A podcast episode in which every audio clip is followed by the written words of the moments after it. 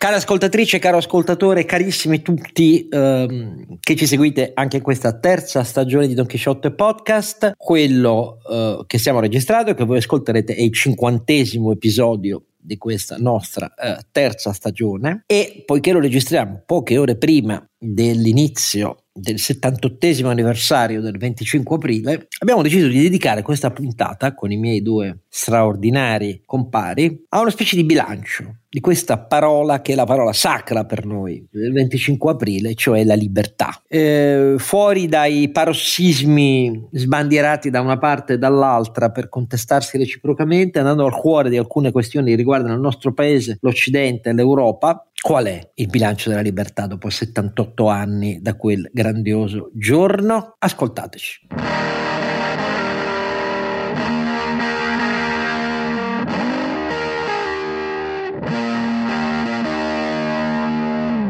Don Chisciotte guida senza troppa energia e ancora meno intelligenza e lucidità questo cinquantesimo episodio come tutti gli altri, eh, ma grazie al cielo c'è chi di fronte alla sua cecità d'Alzheimer galoppante non solo svolge una funzione sussidiaria, ma in realtà è sostitutiva, perché così è. E bisogna capire che così è quando poi la vita declina, eh, c'è chi eh, ti ricorda qualcosa che non ricordi più e che soprattutto però esercita il fraterno compito di non farti sprofondare nelle tue contraddizioni. Questi sono i due miei meravigliosi compari, il primo eh, dei quali è Sancio Panza. Renato Cifarelli, il quale ogni volta non è d'accordo su quello che tu dici, ma vi ricorda che Don Chisciotte Podcast è il punto IT è il sito dove potete trovare tutte le nostre puntate, tutte tutte, fin dall'inizio, potete ascoltarvi un po' di storia. Chi vuole può fare delle donazioni, sempre grazie a chi ci aiuta a tirare avanti la baracca. E,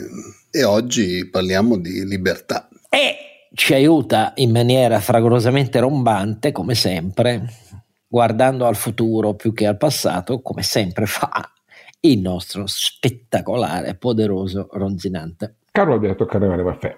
L'uomo del futuro. È così, perché il futuro si è già inverato, solo che noi non viviamo all'altezza di ciò che le tecnologie la ricerca, la scienza, il quantum computing, l'intelligenza di lettura dei eh, metadati ci consentirebbe di fare. E questa è una singolare caratteristica poi di libertà, che è molto più diffusa di quanto non si creda. Però ricordiamo innanzitutto questa data che ancora divide la politica italiana mentre c'è un governo di destra, cioè il 25 aprile. Che, perché è importante il 25 aprile storicamente? Perché è il giorno in cui, per chi non se lo ricordasse, il Comitato di Liberazione Nazionale Alta Italia Italia, che era la formazione, diciamo così, cappello delle diverse correnti politiche e culturali che avevano dato vita alla lotta della liberazione dalla, dalla fine del 1943 in poi in Italia, perché diverse erano le componenti culturali e politiche a cui rispondevano le formazioni dei partigiani che iniziarono prima sporadicamente, poi sempre più diffusamente a proliferare nel parte d'Italia eh, che era man mano diminuiva di fronte alla purtroppo lenta avanzata degli alleati, degli americani, eh, dei eh, polacchi, dei, delle truppe francesi d'oltremare che risalivano l'Italia eh, dopo la Sicilia lungo lo Stivale, dopo Anzio, dopo la caduta di Roma e così via. Ma il Comitato eh, di eh, Liberazione Nazionale proclamò per il 25 aprile l'insurrezione generale di tutti i territori che erano ancora occupati eh, dai nazifascisti e, e, e, che era una fascia che comprendeva ancora non solo tutto il nord, da, da, dal nord-ovest al nord-est, ma c'era ancora eh, una parte straordinariamente elevata dell'Emilia, della Romagna, della Toscana, eh, molte aree in cui la lotta e la guerra civile, come è diventata poi eh, canone riconosciuto della storiografia italiana, di quella che è stata una vera e propria guerra civile, il primo a chiamarla così fu Claudio Pavone, uh, uno storico uh, di grande vaglia secondo me, perché utilizzare quella formula fu un atto di coraggio rispetto a ciò che era irrisolto e che resta per molti versi irrisolto, non è ancora una storia condivisa come si vede nel nostro paese dopo 78 anni. E um, il proclama per l'insurrezione generale indicava a, ai partigiani eh, attivi in tutte le zone occupate eh, del nord e del centro-nord di attaccare i presidi fascisti tedeschi, perché l'obiettivo era chiaro, tentare di imporre loro la resa prima, poco prima, pochissimo prima che arrivassero le truppe eh, alleate. Era ovviamente una mossa politica, eh, una mossa politica che fu fortemente voluta dopo un dibattito che ebbe anche toni divisivi all'interno prima di raggiungere l'unità perché il comitato di liberazione come vi ho detto comprendeva esponenti diversi dal punto di vista politico. C'era Luigi Longo, ovviamente a nome del Partito Comunista, c'era Sandro Pertini eh, per i socialisti, c'era Leo Valiani, anima azionista che poi diventò, entrò nel eh, Partito Repubblicano, eh, c'era Alfredo Pizzoni eh, per i liberali, c'erano tutte le diverse anime politiche, eh, compreso quella cattolica del, che si era impegnata nel, eh, nel, nella lotta partigiana, c'era anche un'anima monarchica, no? composta da molti ufficiali e militari delle forze armate che combatterono con le formazioni partigiane. Ovviamente la parte predominante era quella delle eh, formazioni eh, delle brigate Garibaldi comunisti, delle brigate Matteotti socialisti e del, di giustizia e libertà, che poi erano le brigate azioniste, ma c'erano componenti di tutte le svariate componenti eh, culturali e politiche che si riconobbero con un pesantissimo tributo di sangue in quei terribili anni dalla fine del 43 a metà del 45 nella lotta contro il nazifascismo, nella lotta a mano armata, a diventare parti attivi della rinascita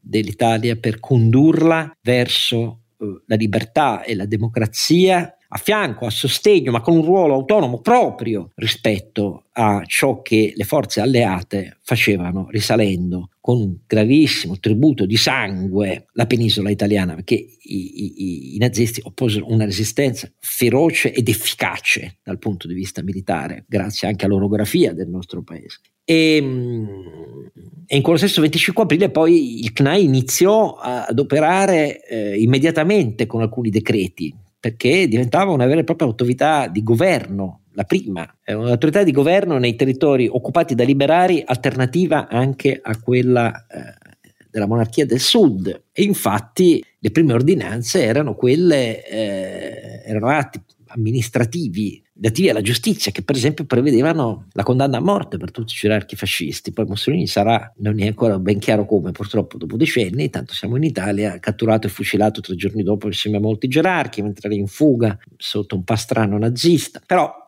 è un giorno fondamentale perché in realtà la collegialità delle diverse anime che avevano combattuto in nome della rinascita italiana sempre trovare la volontà di questo gesto. E fu un gesto che pagò un, un enorme tributo di sangue. Eh. Anche quel giorno, io domani mattina ricorderò anche su Twitter il numero di vittime che i nazifascisti, non solo il 25 aprile, ma nei giorni ancora successivi hanno mietuto in Italia perché i nazisti e, le brigate nere in rotta negli ultimi giorni regolarono dei conti in maniera selvaggia contro tutti i, ras- i rastrellati dell'ultima ora, non solo partigiani prigionieri ma anche civili con stragi eh, terrificanti. E, ehm, questo è ciò che è avvenuto storicamente, ma come insegnano le polemiche di queste ultime settimane, il fatto che ci sia un governo guidato da Giorgia Meloni, da Fratelli d'Italia, reso dal successo delle ultime elezioni politiche nei confronti della Lega e di Berlusconi e di Forza eh, Italia ha reso queste ultime settimane di nuovo avvampanti di eh, polemiche. Il Presidente del Senato è riuscito a dire che Costituzione, in Costituzione non c'è l'antifascismo. La Russia evidentemente non ha mai letto la dodicesima disposizione transitoria della Costituzione, senza la quale non ci sarebbe stata la legge Scelba che vieta la ricostruzione del partito fascista, grazie alla quale abbiamo sciolto nella vita repubblicana alcune formazioni neofasciste eh, terroristiche. Ci sono ancora grandi giornalisti italiani che dicono Vittorio Feltri che dicono festeggerò il 25 aprile quando sarà morto l'ultimo comunista. Io a dire la verità, che sono sempre stato anticomunista, non la penso così. Io penso che il 25 aprile per la cultura mia è, è un grande giorno di promesse forse non mantenute. Questo sì, per via dello sviluppo successivo della storia repubblicana italiana, ma non penso che si festeggia solo quando sarà morto l'ultimo comunista, perché questa visione di separazione etico-antropologica che ha portato avanti poi le scelte della Repubblica nel 1948 in poi, che si è radicalizzata di nuovo nella Seconda Repubblica, perché ovviamente quando i post-fascisti sono diventati protagonisti della destra da mera appendice minoritaria, eh, questo è solo il segno di una storia che non è condivisa e non è condivisa. Noi non siamo la Germania, io non ho il modello tedesco. Però ve lo abbiamo già detto, molti ascoltatori ci hanno scritto di non essere d'accordo su quello che abbiamo detto, che ehm, il fatto che fossero stati gli americani in Germania e non gli inglesi come in Italia a presiedere alle nuove regole per evitare il ripetersi del nazismo in Germania, abbia reso, tra virgolette, i conti con il fascismo italiano molto più all'acqua di rose di quanto non sia stato in Germania. Molti ci hanno detto, ma che poi i nazisti hanno innervato anche l'esercito, le, le, i servizi tedeschi, le grandi imprese tedesche e così via. Eh, sta di fatto che però eh, in Germania il compromesso politico che impedisce di governare con formazioni neonaziste come Alternative für Deutschland ha funzionato e funziona funziona. Da noi no, perché da noi è iniziato presto il dibattito, virgola, grazie anche alle efferatezze compiute da una parte del partigianato comunista che credeva che l'Italia fosse pronta alla rivoluzione e quindi ne approfittava per violenze post liberazione, non solo contro i fascisti che sono continuate anche dopo la liberazione, eh? continuate, ma anche contro appartenenti alla lotta partigiana di altra ispirazione. Questa è storia italiana anch'essa, eh? oltre alle stragi ed eliti che non voglio paragonare eh, dei nazifascisti, c'è stato anche questo, ci sono stati anni e anni, quasi 15 anni di processi a molti ehm, partigiani comunisti proprio perché la stessa Repubblica esitò poi a considerare il movimento partigiano come un attore della guerra di liberazione vero e proprio, tanto è vero che si applicò il codice penale realizzato dal fascismo nei confronti eh, dei partigiani, a, maggior pa- a, maggioranza comunista che furono eh, giudicati, eh, giudicati, allora. Questa storia non condivisa poi è riesplosa negli anni 70 col terrorismo rosso e nero e ci porta nella vita di oggi ad avere una pagina che non è eh, condivisa, mentre in Germania lo è. Questo è il punto di fondo ed è un punto di fondo però sul quale non ci vogliamo soffermare troppo perché questo è evidente, è sotto gli occhi di tutti. Quello che ci interessa fare in questa puntata invece è fare una riflessione un pochino più profonda e un pochino con lo sguardo più avanti. Io ho finito questa mera introduzione storica.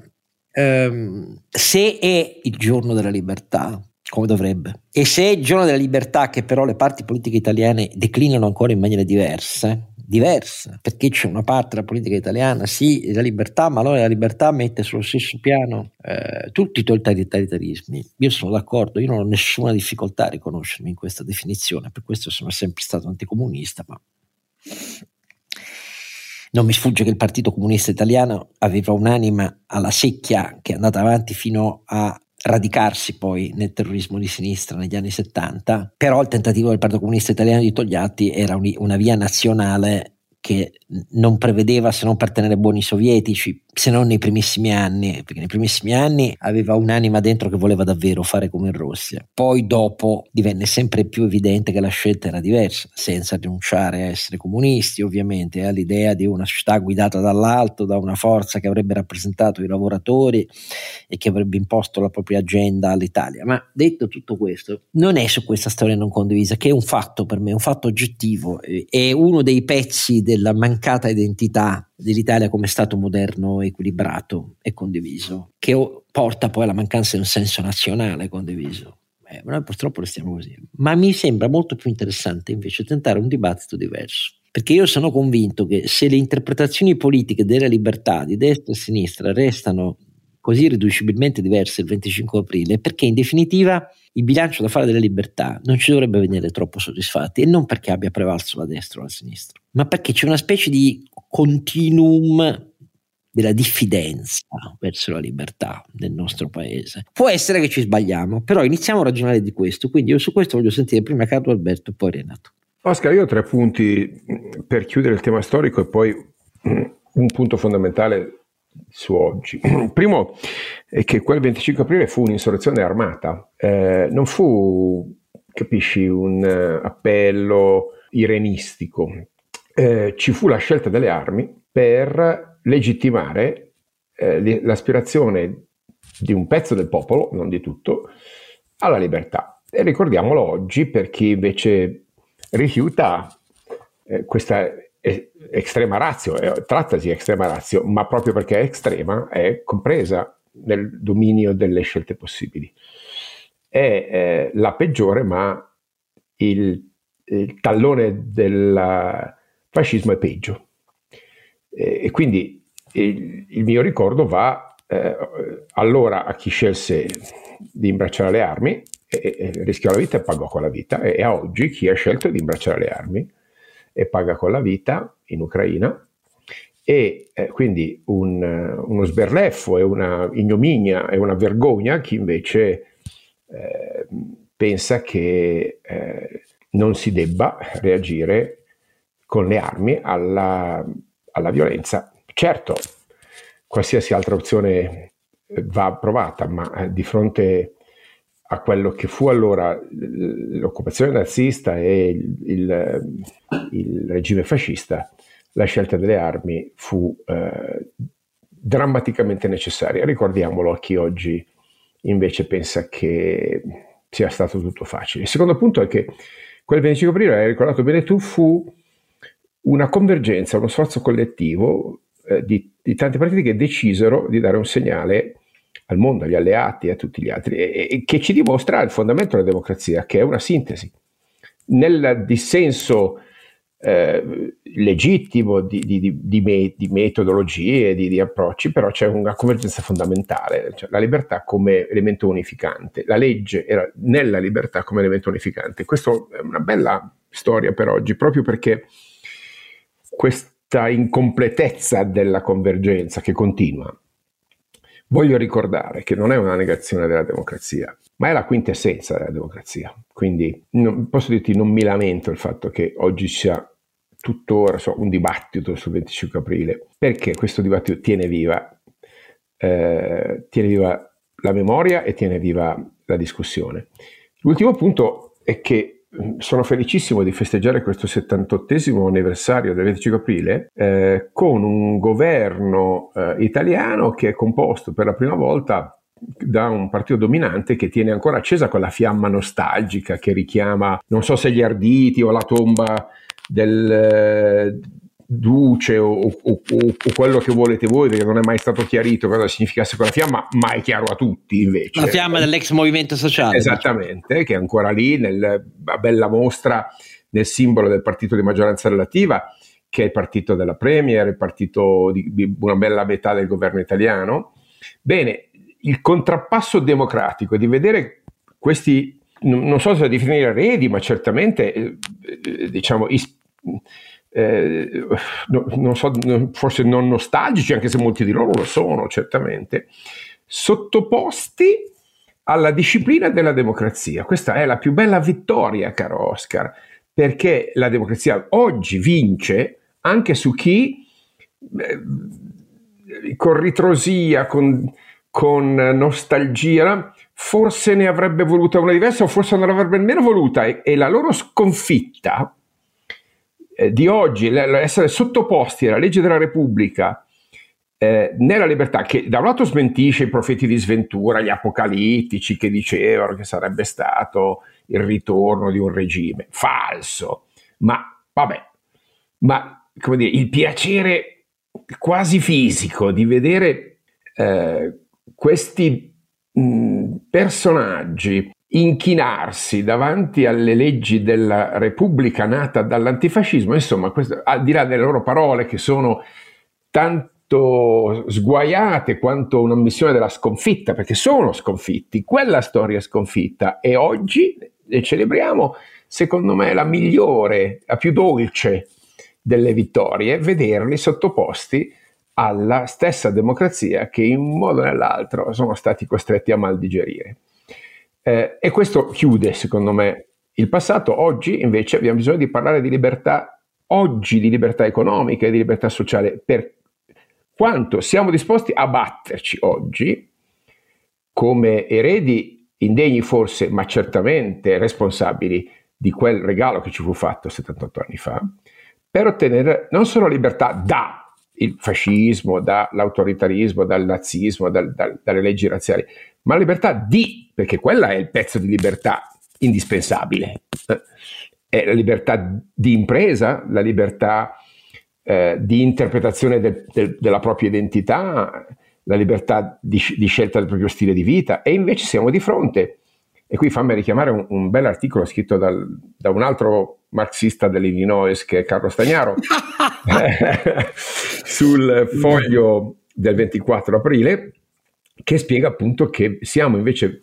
Ma la foto eh, vi è piaciuta? In, No, la foto di Renato marxista dell'Illinois era fantastica. Questo per chi non ci avesse seguito nell'episodio precedente si riferisce a alcuni ascoltatori che hanno definito Carlo Alberto Renato radical chic, marxisti, eccetera. Comunisti. Era comunisti. E allora, e allora Renato ha pubblicato no, sua, poi, un suo Photoshop fantastico da marxista poi dell'Illinois. Alberto mi aveva definito via, marxista dell'Illinois per un mio post su LinkedIn e quindi mi sono adeguato e ho fatto fatto Post LinkedIn che ha avuto uno straordinario successo tra i nostri ascoltatori, tra l'altro. Eh, sì, sì, dire, va, va, con, continua a scriverli, eh, Renato, perché meritano. Voci fuori dal coro, voce di un imprenditore, poi ti, ti, passo la parola Renato, che richiede libertà e responsabilità, perché la libertà senza responsabilità non è, non è un principio socialmente accettabile. Ecco, discutere oggi di un, di, della libertà di libertà di fare impresa di fronte a una eh, sinistra con eh, la nuova segretaria del PD che, che, continua a elencare vincoli all'impresa, vincoli. Oggi l'ecologismo viene usato come una clava per eh, trovare nuovi argomenti per porre vincoli alla libertà di impresa. Sia chiaro che qui so, io stesso e, e tutti i miei compari non siamo assolutamente eh, contrari a, a, a, al più grande e necessario sforzo per la sostenibilità ambientale, ma est modus, eh? e usare invece questa scusa in maniera ideologica, no?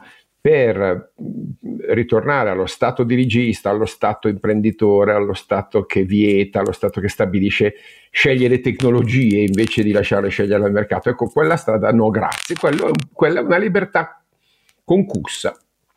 Eh, c'è poi la libertà sociale e, e, c'è qui c'è la destra che fa di peggio, opposto che anche la destra eh, di fronte a, che ne so, alla libertà di contendere uno spazio, per esempio, eh, demaniale, no? una spiaggia, si, si schiera con, contro la libertà, no? contro la libertà, e, e, per le rendite, per l'eredità, per le garanzie, per le protezioni delle, delle consorterie. Ecco, questa è la destra di oggi. Eh? La destra di oggi però se la prende molto con la libertà sociale. Eh, non, no, dobbiamo mangiare la carne o non mangiare la carne che dice il governo, dobbiamo mangiare la farina o non mangiare la farina che dice il governo, per non parlare ovviamente del proibizionismo su, eh, su stupefacenti, quello purtroppo è trasversale, per non parlare appunto di vincoli eh, significativi alla, eh, alle libertà, diritti, ai diritti individuali, penso alla maternità. Ecco, la libertà che oggi celebriamo è di nuovo sotto attacco da destra e da sinistra, caro Oscar, e io penso che sia giusto oggi, 25 aprile, ricordarci che la battaglia per la libertà non è finita 78 anni fa. Allora, io volevo partire da una, fare un passo indietro però, perché noi parliamo sempre di libertà, ma nella maggior parte dei casi eh, moltissime persone si dimenticano, cioè vedono nella libertà i propri diritti, ma si dimenticano i doveri, perché la libertà non è l'anarchia. Libertà vuol dire che io sono libero di fare le cose nel momento in cui rispetto le leggi, e quindi ci devono essere delle leggi equilibrate, nel momento in cui non, eh, non vado contro la libertà degli altri perché io non è che sono libero di andare, eh, che ne so, in giro a, a, nei ristoranti a, a non pagare, no? O cose di questo genere. E mi sembra che ultimamente troppo spesso ci, ci, dedichiamo moltissimo ai diritti ma poco ai doveri. Doveri poi sono quelli di cittadino, per esempio, prima si parlava, parlava Carlo Alberto dell'ecologia. Eh, io faccio sempre un esempio che probabilmente è stupido, però è indicativo, perché tutti si lamentano che le città sono sporche, ma io vedo un sacco di gente che butta il, diciamo, i rifiuti che hanno in mano, che vanno dal fazzoletto alla lattina di Coca-Cola alla, alla sigaretta per terra. Allora, se noi vogliamo avere una, una, società equilibrata, dobbiamo per primi noi cercare di andare verso una società equilibrata. E qua vengo alla libertà di impresa, che, mi, che è il tema che magari mi è un po' più caro.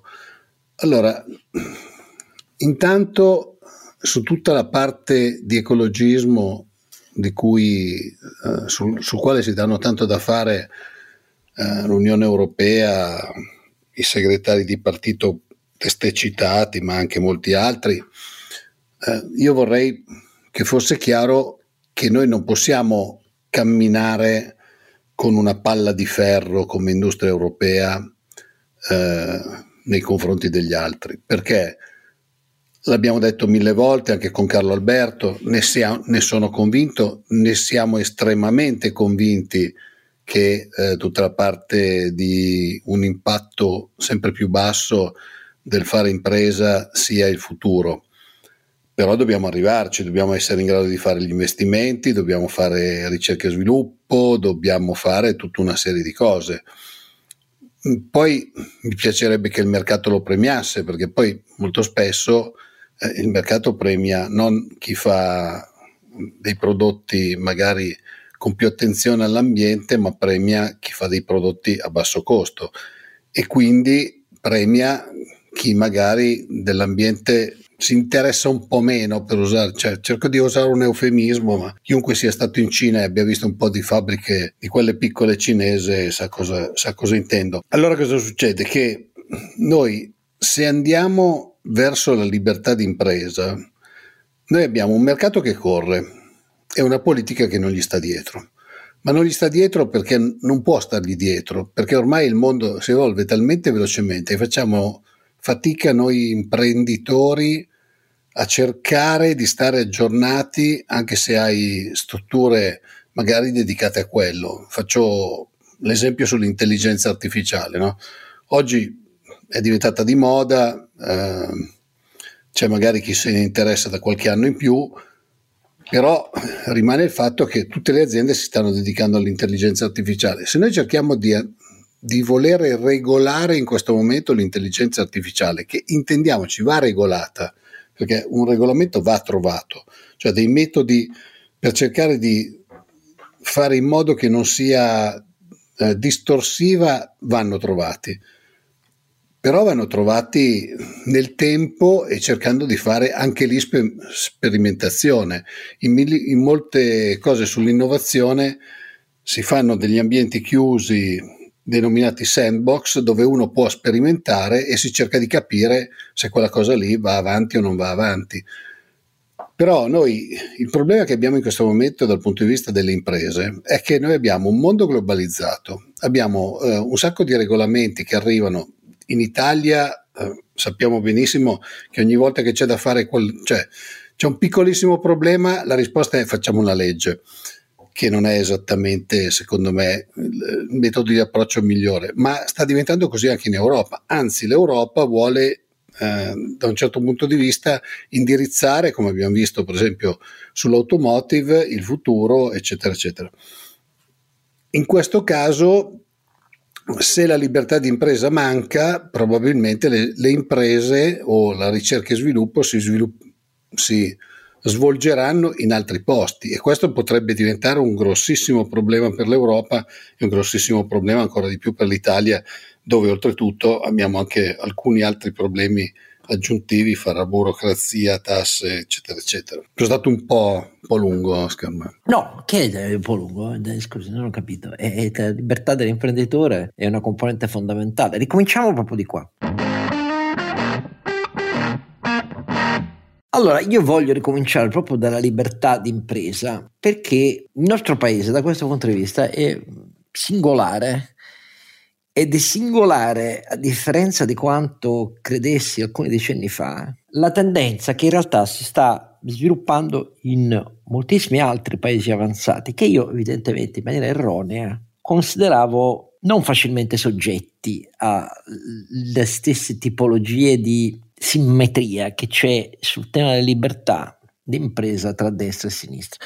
Prima di questo però voglio dire una cosa, io non ho nessuna difficoltà ad ammettere, cosa che mi ha sempre provocato una reazione di fastidio quando Berlusconi e gli altri esponenti della destra di fronte al 25 aprile iniziarono ad alimentare, secondo me sbagliando profondamente, sbagliando profondamente anche nel loro stesso interesse. Era un errore per loro, prima, secondo me, prima che un errore fattuale, ad alimentare polemiche sul 25 aprile. Eh, io non ho nessuna difficoltà ad ammettere che eh, da quando ero giovane ho considerato, giovane significa proprio giovanissimo, tra la terza media e il quarto ginnasio, il primo anno del liceo classico, per darvi idea. Del resto erano esattamente quegli anni in cui ho preso la decisione di prendere l'unica testa di partito che ho avuto nella mia vita, cioè che era quella del Partito Repubblicano Italiano. Però di aver eh, avuto una fortissima convinzione che mi ha portato a vedere in chi insorse con le armi contro il fascismo, non solo dopo il 25 luglio, ma in coloro che animarono eroicamente la minoranza assoluta di antifascismo fin da prima che il fascismo prendesse il potere nel 1922, una ammirazione di fronte a scelte eroiche che consideravo costitutive di un patrimonio da preservare del paese. Assolutamente scelte di minoranze assolute eh? e anche qui di minoranze però che non erano appartenenza di un'unica matrice culturale e politica, cioè da Piero Gobetti ai fratelli Rosselli, a Randolfo Pacciardi, eh, a Luigi Sturzo e così via. Ci fu una pattuglia di italiani che fin da prima del 1922 vide negli anni 1919-1921 eh, fino alla marcia su Roma il generarsi in Italia non di una parentesi storica che la destra storica commise l'errore di credere facilmente addomesticabile e che serviva contro eh, l'occupazione delle fabbriche e le settimane rosse che seguirono alla fine tumultuosa della prima guerra mondiale in Italia, bensì il coacervo da cui si sarebbe originato poi una idea di Stato, non solo di partito, di partito che diventa Stato e regime, che l'Italia secondo me ha il vanto l'infamia di aver regalato al mondo, perché il fascismo nasce in Italia. Altri paesi europei, non solo in quegli anni, ma anche prima, pensate alla Francia, eh, fine 800, inizio 900, eh, l'Action Française eh, di Morrat, l'antidreyfusismo, l'anti-ebraismo, eh, insomma, c'erano molti filoni o la Germania con la repressione da parte delle associazioni dei combattenti che diventano poi il fondamento dei partiti nazionalisti di destra che portarono al nazismo contro eh, le forme di governo rosso governo del, del, del, nei primi tempi di Weimar che fanno poi travolgono la Repubblica di Weimar. Non era l'unica l'Italia a ad avere un'esperienza di quel tipo. Ma l'idea di un partito che dalle trincee sul fondamento del combattentismo, prima con un programma molto di sinistra, basta vedere la raccolta dei discorsi di Mussolini, ex direttore dell'Avanti, quanto era anche tenero all'inizio nel giudizio della Russia sovietica, che diventa poi invece un'idea di partito che diventa regime nel breve volgere di tempo, dal 22 alle leggi fascistissime del 25, la risposta di un regime che diventa tale e, e, lo diventa buttando a mare i fondamenti dello statuto albertino dopo il delitto uh, Matteotti, ma quando già nel 21 aveva prodotto centinaia di vittime in tutta Italia, negli assalti alle cooperative, alle camere del lavoro, uh, bruciando i giornali dell'opposizione e così via. Ecco, quei personaggi avevano visto la nascita di una idea che avrebbe avuto successo Intanto in Italia a lungo per decenni e così fu, mentre tutti credevano che fosse una breve parentesi. Gobetti parlò di autobiografia di una nazione, per esempio, dal fallimento della destra storica che aveva fatto l'Italia al, ai compromessi di Giolitti, che pure ebbe una sua grandezza, ma in cui intellettuali come Salvemini vis, vi, videro la radice del trasformismo non quello di De Pretis, ma del trasformismo che coi mazzieri comprava consenso e strizzava l'occhio ai latifondisti al sud, che poi è il fondamento di quello che poi fu il fascismo al sud, mentre al nord furono gli industriali e gli agrari a finanziarlo, come è noto. Ma detto tutto questo, io ho avuto una convinzione di ammirazione quasi eroica verso chi fin dall'inizio capì che cosa sarebbe stato il fascismo, che ha avuto successo e continua ad averlo perché certi, per certi versi Ilin, uno dei filosofi che ispirano il, lo stragista terrorista Putin, è un fascista, ma per sua stessa missione, non, non sto inventandomi nulla. E io sì, ho avuto questa, questa, convinzione e continuo ad averla verso chi poi ha combattuto anche eh, armi alla mano dal 43 in poi. Non posso cambiare idea.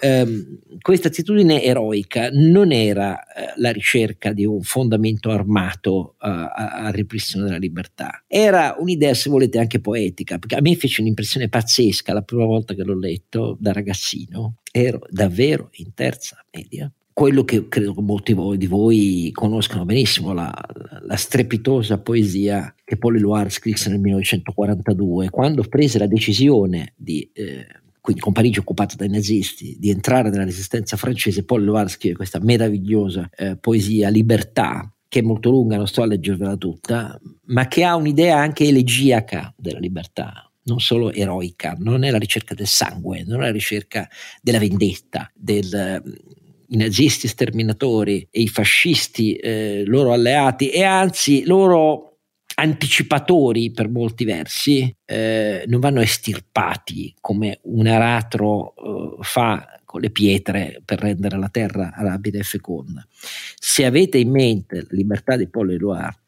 è, è una cosa di intrinseco valore intimo. Le strofe che mi convinsero di più erano quelle che dicevano sopra i vetri di stupore, sulle labbra attente, tanto più su del silenzio, scrivo il tuo nome. Sopra i miei rifugi infranti, io mi sentivo prigioniero nella mia vita a quell'epoca. Sopra i miei rifugi infranti, sopra i miei fari crollati, sulle mura del mio tedio, guarda che me la sto recitando a memoria, quindi c'è pure qualche errore magari. Scrivo il tuo nome sull'assenza che non chiede, sulla nuda solitudine.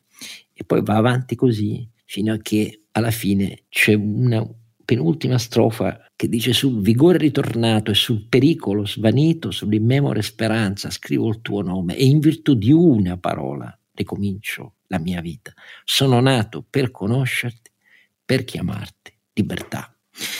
Ecco, quella poesia mi convinse di questo, ma nel resto della vita, poi, quando mi sono impegnato nella vita, e ahimè l'ho fatto sbagliando molto, dando troppi anni alla politica, sì, a quel partito repubblicano che tanto amavo, ma nella Prima Repubblica mi portò per una serie di coincidenze incredibili a vedere dal di dentro cos'era la Prima Repubblica negli anni 80 e 90 e devo dire non la rimpiangerò mai perché era una roba capace di inabissare qualunque fiducia verso il futuro dell'Italia. Perdonatemi, continuo a pensarla così. Mi ha aperto una riflessione di fondo, che è la riflessione di fondo sui temi trattati da Carlo Alberto e di Renato nel nostro paese abbiamo convissuto con questa idea che è sopravvissuta a lungo nel nostro ordinamento, tranne alcuni colpi portati dal basso con i referendum sui diritti civili, il divorzio, l'aborto, eccetera, eccetera, ma poi rimasta una breccia rispetto a questo grande corpo murario che invece racchiude l'idea che è molto comune da una parte all'altra la politica italiana, lo è stato così nella Prima Repubblica e lo è stato così anche dopo, tranne la breve parentesi in cui semmai che Berlusconi volesse fare il liberale, ma poi quando mai non è stato così mai,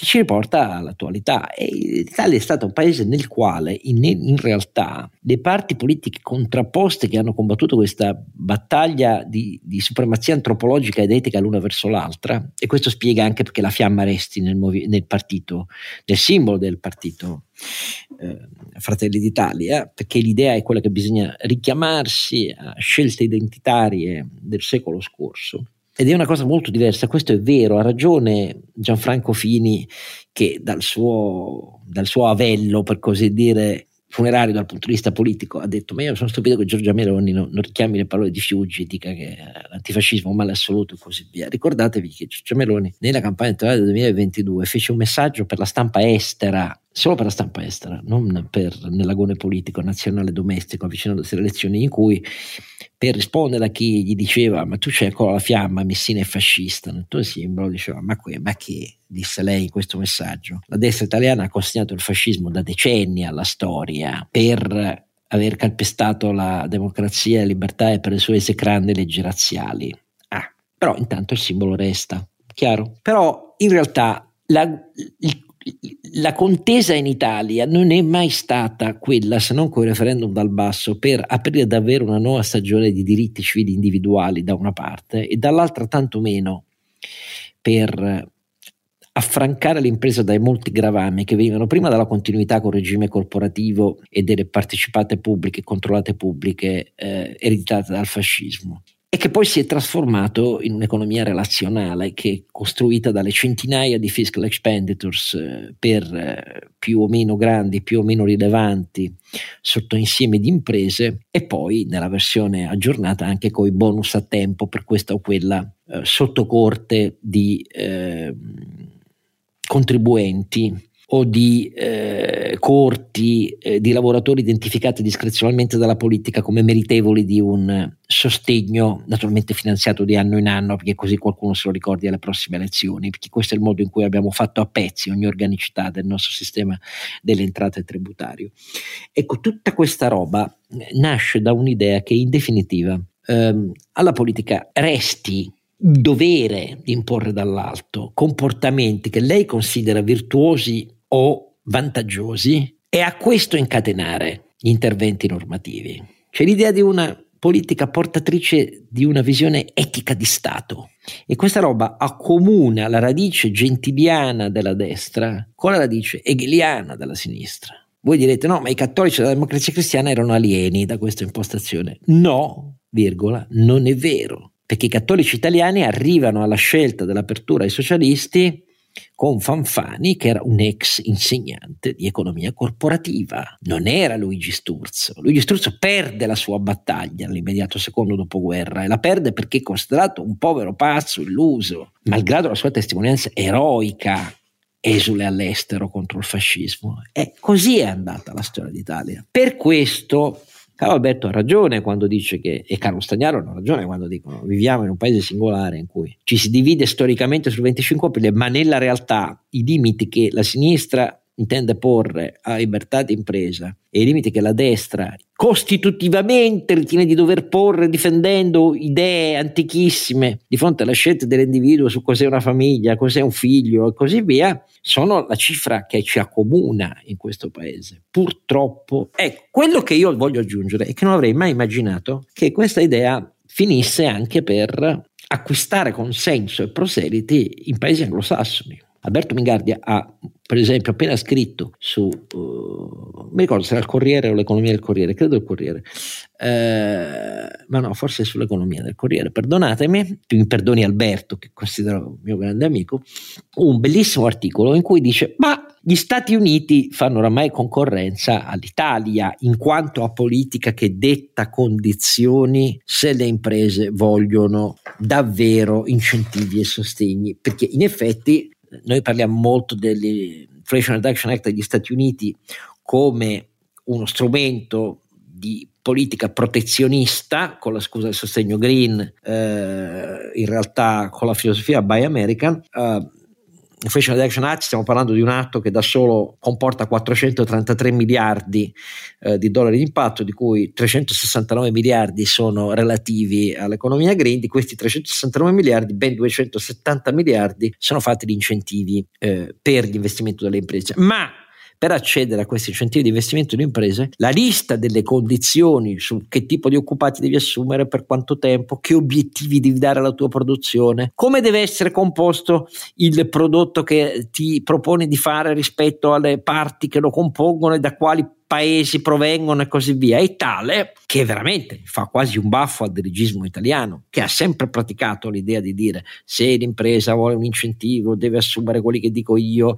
e allora li sgraverò anche a loro, ma tu intanto se vuoi l'incentivo oltre agli sgravi, se la parte contributiva per il lavoratore e vuoi anche gli incentivi per l'impresa, devi fare questo, questo, questo, questo, questo, altrimenti no, e altrimenti te li levo perché abbiamo anche introdotto anche questo strumento nel nostro paese. Se fai scelte sull'estero che non mi piacciono, te li levo. Ricordate tutta la polemica con i governi 5 Stelle che volevano le penalizzazioni alle scelte estere delle imprese italiane.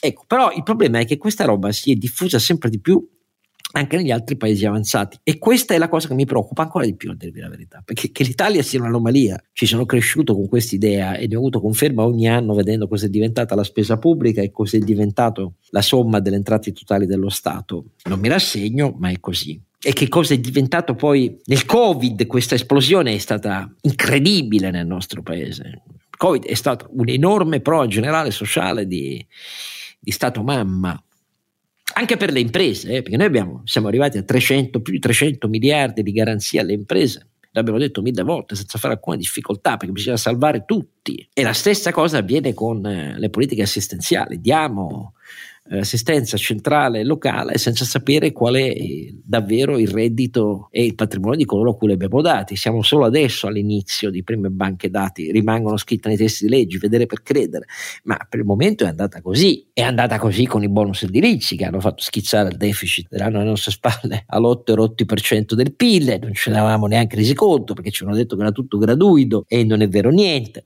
Ecco, cioè siamo un paese in cui l'imporre comportamenti virtuosi in nome di un'etica di Stato, tanto nel comportamento e nelle scelte degli individui quanto nella libertà di impresa, è la scusa di una visione che accumula destra e sinistra per comprare consenso a debito sulle spese delle generazioni successive che oramai diminuiscono pure drammaticamente per via della curva demografica. Allora, però il fatto che sia diventata una cosa che unisce una parte del mondo libero spiega, secondo me, e qui vengo al punto finale, perché tante parti del mondo libero oggi, al di là della unione di fatto no? che c'è in Unione Europea sul pieno sostegno all'Ucraina contro lo stragista, terrorista, eversore internazionale, deportatore di bambini che è Putin, ma nella realtà perché le opinioni pubbliche dei nostri paesi occidentali, l'Italia in primis, ma non solo in Italia, se guardate al dibattito americano, c'è il rischio che al midterm già cambi la politica di sostegno all'Ucraina, siano attraversate da fortissimi dubbi sul fatto che bisogna davvero sostenere la libertà, la sovranità l'intangibilità dell'Ucraina, perché è una questione che non riguarda solo l'Ucraina, ma riguarda tutto il mondo libero. E perché bisogna sostenere Taiwan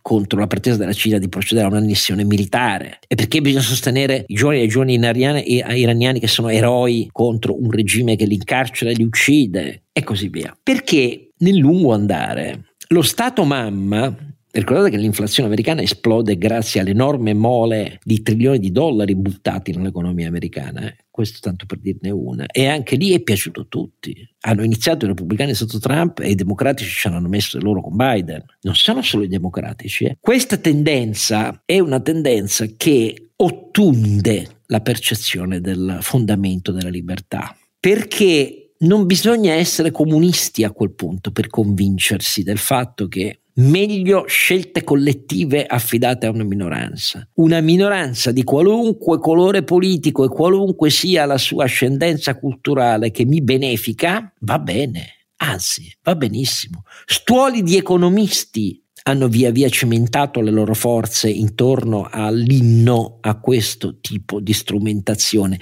spacciandolo per il fondamento dell'Occidente, del welfare occidentale, della supremazia, della superiorità etica del nostro modello sociale. Io a tutto questo non credo affatto. Mi sento ancora più minoritario per questo, ma credo invece che la libertà dell'individuo la libertà dell'impresa non sia affatto anarchia. Io credo in una libertà cooperativa. Io non credo che la politica debba decidere i fini e usare gli strumenti di incentivo con i suoi pingui bilanci pubblici a spese del contribuente per decidere quali siano i fini degli individui e delle imprese. E assisto con sgomento al fatto che non solo in Italia, ma in un numero crescente di paesi avanzati, giustifico di più che questo avvenga nei paesi meno avanzati con sistemi non democratici e liberali. Non mi piacciono, ma lì ci sono ragioni storiche che capisco di più, ma il fatto che l'Occidente da qualche decennio, compresi i paesi anglosassoni, sia vittima della demagogia di chi promette lo Stato vi salverà, a me non piace per niente, perché diventiamo sempre più deboli, non solo demograficamente, non solo economicamente, di fronte a grandi potenze autoritarie come la Cina, ma lo diventiamo nelle nostre opinioni pubbliche, che non vedono più nel culto della libertà individuale d'impresa il fondamento vero della superiorità che milioni di vittime che abbiamo inflitto al mondo, nate da idee purtroppo partorite dall'Europa e in primis dall'Italia, altro che il paese che non ha responsabilità storiche, il fascismo abbiamo regalato al mondo come modello, ecco, questa roba ottunde la nostra capacità di futuro. Io, senza voler fare il visionario, il profeta, perché sono ottimista sul fatto che c'è la possibilità di invertire questa cosa, però in questo 25 aprile vi invito a riflettere voi pensate davvero di vivere in un paese molto libero, confondendo per libertà la libertà di opinione e di insulto sui social eh, o la libertà di poter spegnere il televisore se ci sono sempre quelli, come nelle ultime settimane, tutti questi intellettuali di sinistra che hanno votato eh, gli appelli o i referendum contro il sostegno all'Ucraina raccontando una serqua di fandonie storiche senza dignità, compresi grandissimi. No, a me dispiace molto che Carlo Rovelli, di cui divoro tutti i libri sulla fisica, abbia scritto fesserie inumane sulla storia dell'Ucraina, della Russia e dell'Occidente. Però voi credete davvero che in questo consista la libertà? La libertà di sputo e di urlo? Io credo di no. Credo che la libertà nasca e si fortifichi nelle coscienze degli individui in ciò che spieghiamo ai nostri figli. E noi in realtà gli consegniamo un paese in cui la politica discrezionale prevale nell'indicare i fini e nell'avere la capacità di dire e questi gli strumenti o te li do per questi fini o non te li do. E questa non è libertà. Oscar, devo aggiungere un piccolo punto, visto che questo podcast è anche un podcast economico. Riguarda il debito, perché il debito è un liberticidio differito, il debito eccessivo intendo dire, no? E eh, la progressiva restrizione di libertà che imponiamo alle nuove generazioni è l'antitesi di quel 25 aprile, perché caricare nuove generazioni di un debito sempre maggiore, perché poi lo scenario è questo, alla fine la restrizione della loro libertà è un furto, anzi una rapina intergenerazionale di libertà, eh, perché eh, questa generazione si compra libertà eh, e f- ne fa pagare il prezzo sotto forma di restrizione della libertà economica, della libertà fiscale alle nuove generazioni. Ricordiamolo perché il 25 aprile è anche eh, una celebrazione della libertà da uno Stato non solo oppressivo nelle leggi civili, nel diritto di, di, parola, ma proprio da, da, una fiscalità che è arrivata al 56% della spesa pubblica, di spesa pubblica rispetto al PIL e che per me è un elemento di, di grande eh, dire, tradimento di quel principio di libertà. C'è un limite al debito pubblico che secondo me non va superato, altrimenti entriamo in una forma strisciante di autoritarismo e di privazione della libertà per le nuove eh, generazioni. Eh, però stiamo educando in molti casi le nuove generazioni, Carlo Alberto, che attraverso il debito ci sono soldi per tutti, quindi diventa difficile spiegare. Non dimenticare che centinaia di migliaia se ne sono andati no, no, ultimi anni. Infatti, però, eh. c'è chi dice infatti, no, c'è chi dice no, anche se a quel punto vota in, con i piedi. Infatti il problema vero che abbiamo è che poi c'è chi dice no e chi dice no naturalmente sono quelli che potrebbero darci una mano sul discorso della libertà, magari hanno anche qualche capacità in più rispetto ad altri, hanno più voglia di intraprendere, hanno più voglia di fare cose e, votano con i piedi. Quindi cioè, il rischio vero, adesso non vorrei scadere nel qualunquismo più basso, Dio me ne, me ne liberi, però il problema vero è che puoi avere un po' di selezione avversa, insomma, ahimè. Quindi... La selezione avversa e l'azzardo morale sono i due fondamenti dell'economia relazionale italiana. Eh. Questo, eh, voglio dire, quando tu hai scritto su LinkedIn eh, e l'intervento che hai fatto e gli echi che ha sollevato tra molti nostri ascoltatori che hanno scritto anche se si riuscisse a fare qualcosa di ciò di cui ci ha parlato Renato potrei anche considerare l'idea di tornare perché questo è avvenuto nelle lettere che ho letto, parlano di questo, cioè dell'azzardo morale e della selezione avversa, che sono il carnefice e l'esecutore nell'idea di libertà, purtroppo. Allora, non finiamo così no, tragicamente, dai. perché in realtà noi siamo ottimisti sul fatto che c'è un punto oltre il quale poi c'è uno spirito di reazione. In realtà passiamo la vita ad aspettarlo, questo è il punto, però ci sarà. Adesso, Carlo Alberto non fa altro che lavorare con tecnologie, futuro, di imprese, intermediazione finanziaria, eh, eccetera, eccetera, con l'idea che eh, quelle siano le leve attraverso cui questo momento farlo avvicinare. Per esempio, mi è piaciuto molto che una persona come Ferruccio Bortola abbia scritto il suo editoriale su, eh, come ogni settimana su mh, mm, Corriere Economia dicendo ma invece di perdere tanto tempo a innalzare muri contro l'intelligenza artificiale, bandire ChatGPT eccetera eccetera, ma lavoriamo noi a un'eccellenza nostra in questo campo. Ecco, questa mi sembrerebbe una, una via preferibile. Trovi Carlo Alberto? Ma trovo che l'innovazione sia invece un regalo di esatto. libertà alle nuove generazioni. L'innovazione esatto. è eh, prendersi il rischio oggi, pagarne le conseguenze, pagare gli errori e fare un grande regalo di libertà, perché questa è l'innovazione, la libertà di, di muoversi, pensiamo all'automobile, libertà di comunicare, guarda, pensiamo a internet. No?